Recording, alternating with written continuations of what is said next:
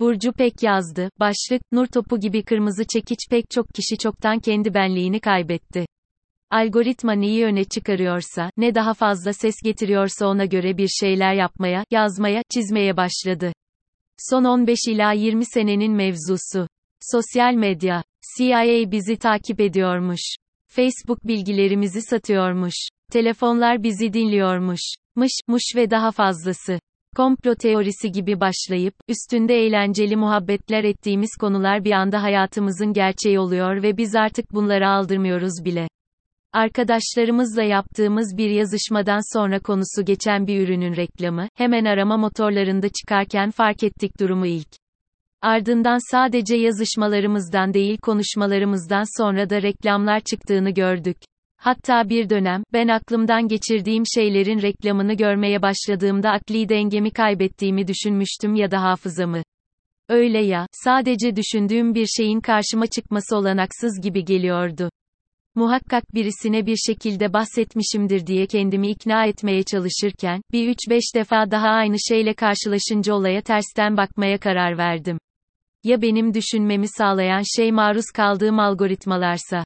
Vakti zamanında kafadan birkaç işlem yapıp aklından bir obje tut denildiğinde, kırmızı çekiç düşünmeyen kimse kalmamıştır herhalde. İşte aynen o mantıkla, bir döngü şeklinde birbirini besleyen bir algoritmik oyunun içindeyiz hepimiz. Özellikle pandemi dönemiyle beraber evlerimizden yürüttüğümüz işlerimiz, sosyal hayatımızın bitmesiyle sanal ortamdaki hayatımız bu algoritmaları iyice besledi büyüttü. Uzun yıllar önce filmlere konu olan yapay zeka, artık sanat eserleri yapar hale geldi. Üstelik hayal gücü de fena sayılmaz.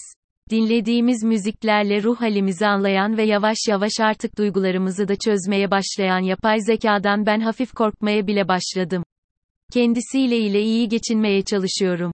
Neme lazım, ileride dünyayı ele geçirirlerse falan, ben de sizdenim, diyebilirim belki. Ya da ne bileyim, bir anne gibi, bak şuralarda ben besledim seni, hiç mi hakkım yok yazıklar olsun, diye duygu sömürüsü yaparım. Bilemiyorum tabii, duyguları o kadar gelişir mi lakin geleceğin uçlarda olacağını düşünüyorum. Tamamen distopya ya da tamamen ütopya olacak diyemem. Bir bütün halinde dünyanın sadece birini yaşayacağını zannetmiyorum. Aynı şimdi olduğu gibi, bir bölüm ütopyadayken bir bölüm distopyayı yaşayacak bana kalırsa. İnternet çağı ile kültürler çoktan iç içe geçmeye başladı gerçi. Ben sınırlarında kalktığını fakat bunun henüz görünür olmadığını düşünüyorum. Daha doğru bir tanım ile, sınırlar sadece görünürde var, oysa dünyada sınır falan yok artık. O yüzden sevgili okur sana tavsiyem, tıkına sahip çık. Link veren herkesin linkini kaydırma. Kaydırdığın sadece link olmayabilir. Birçok kişinin hesabının hacklenmesinin, ele geçirilmesinin yanı sıra biliyoruz ki her tık bir örüntü halinde algoritmaya işliyor ve sizi sizden daha iyi tanıyan algoritmanız önünüze buna göre bir şeyler servis etmeye başlıyor. Aynı beynimizin çalışma mantığı gibi, algoritmada bir şeyi alıyor ve o aldığı şeyden sonra hiçbir şey eskisi gibi olmuyor. Özetle, pek çok kişi çoktan kendi benliğini kaybetti. Algoritma neyi öne çıkarıyorsa, ne daha fazla ses getiriyorsa ona göre bir şeyler yapmaya, yazmaya, çizmeye başladı.